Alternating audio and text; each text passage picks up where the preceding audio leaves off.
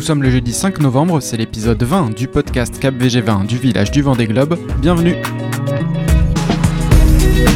Bonsoir ou bonjour à tous, c'est Alexis Raison et pendant trois semaines je vous emmène avec moi sur les pontons des Sables d'Olonne.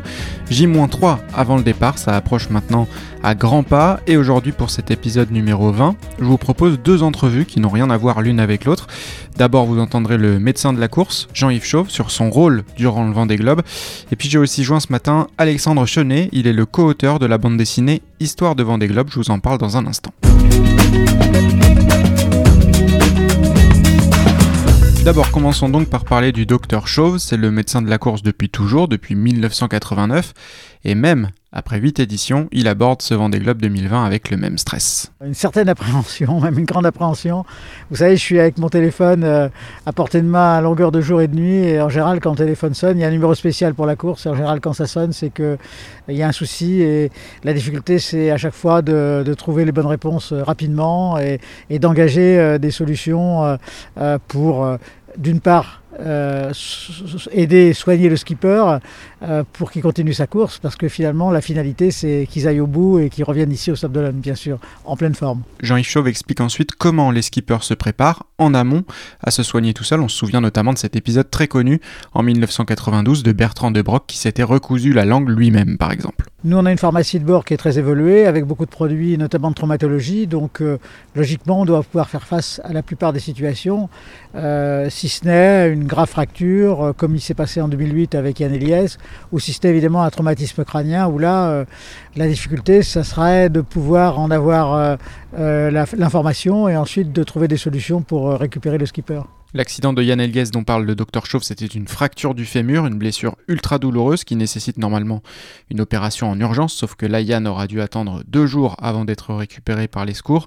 Et puis concernant ce Vendée Globe 2020, la grande nouveauté c'est que les bateaux sont de plus en plus inconfortables et même parfois de plus en plus dangereux. Jean-Yves Chauve utilisait beaucoup euh, jusque-là le terme de bobologie, mais maintenant ce sont des plus grosses blessures qu'il redoute, alors je lui ai demandé s'il préparait différemment les skippers des bateaux de dernière génération. Ces bateaux sont de plus en plus euh, sollicitant pour les organismes.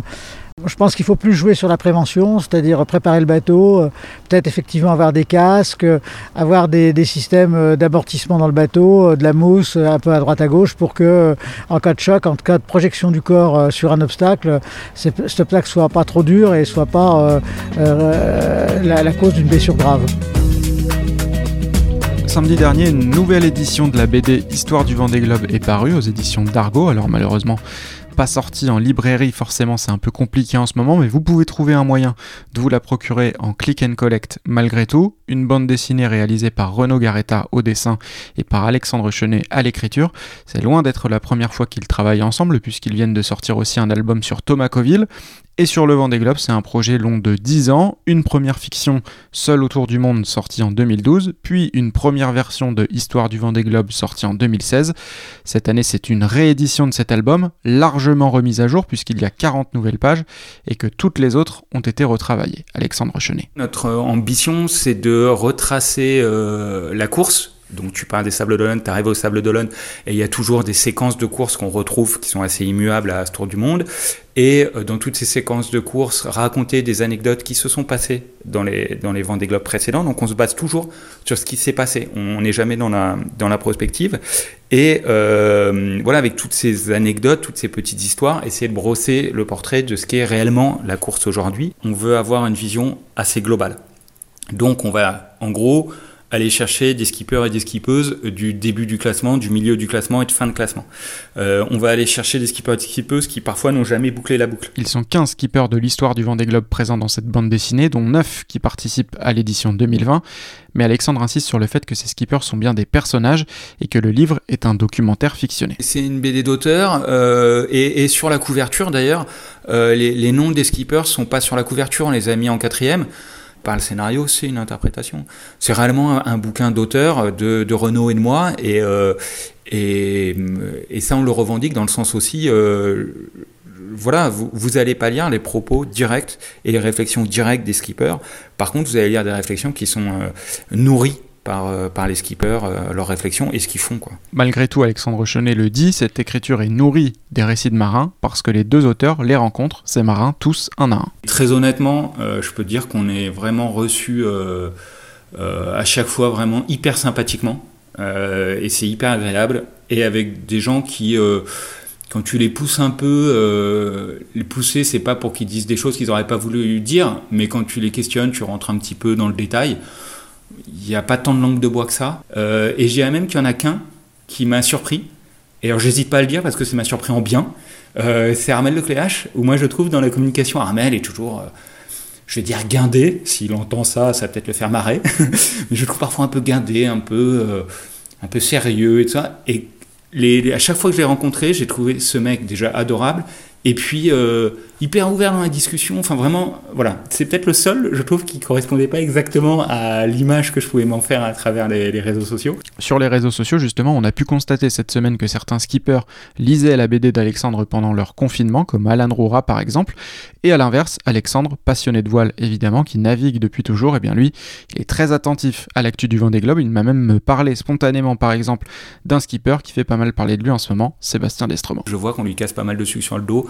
Euh, ce qui me fait un peu marrer, quoi. Quand on dit ah il est pas du tout prêt pour 2020, bon, déjà il le cache pas, quoi. Et puis t'as qu'à regarder l'histoire de la course, mais le nombre de skippers que tu pourrais penser ne pas être prêt, c'est tu délire. Enfin, euh, et donc euh, on dit typiquement ah, Destremo avec sa casquette en carton, nanana. Bon déjà le carton, bah il faudrait peut-être se réveiller. Il y a des meubles en carton, il y a des jeux qui tiennent super bien en carton, donc c'est peut-être pas bête. On est dans de l'innovation. bah il tente un truc.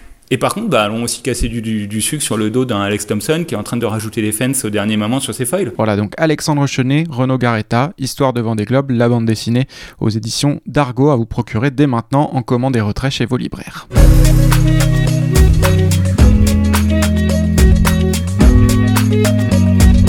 Pour finir cet épisode, deux petites infos à noter. Côté Hugo Boss, justement, on en parlait à l'instant, il y a la mise en ligne sur internet d'une plateforme qui s'appelle The Hub, sur laquelle vous pourrez suivre pendant la course toutes les données du bateau et du skipper Alex Thompson, c'est-à-dire son sommeil, son rythme cardiaque, les calories brûlées, les conditions de mer, la vitesse, une incroyable quantité de data en temps réel à retrouver à partir de dimanche.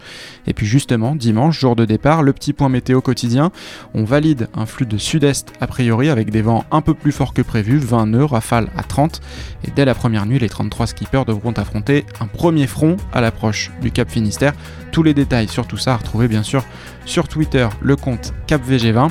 Et puis les rendez-vous de demain, retour de l'émission de télé du village du Vendée Globe à 15h en YouTube Live TV Vendée avec Stéphane Le Diraison en visio et Antoine Mermot. Et d'ailleurs, le président de la classe IMOCA sera aussi à retrouver le soir même dans le podcast. À demain!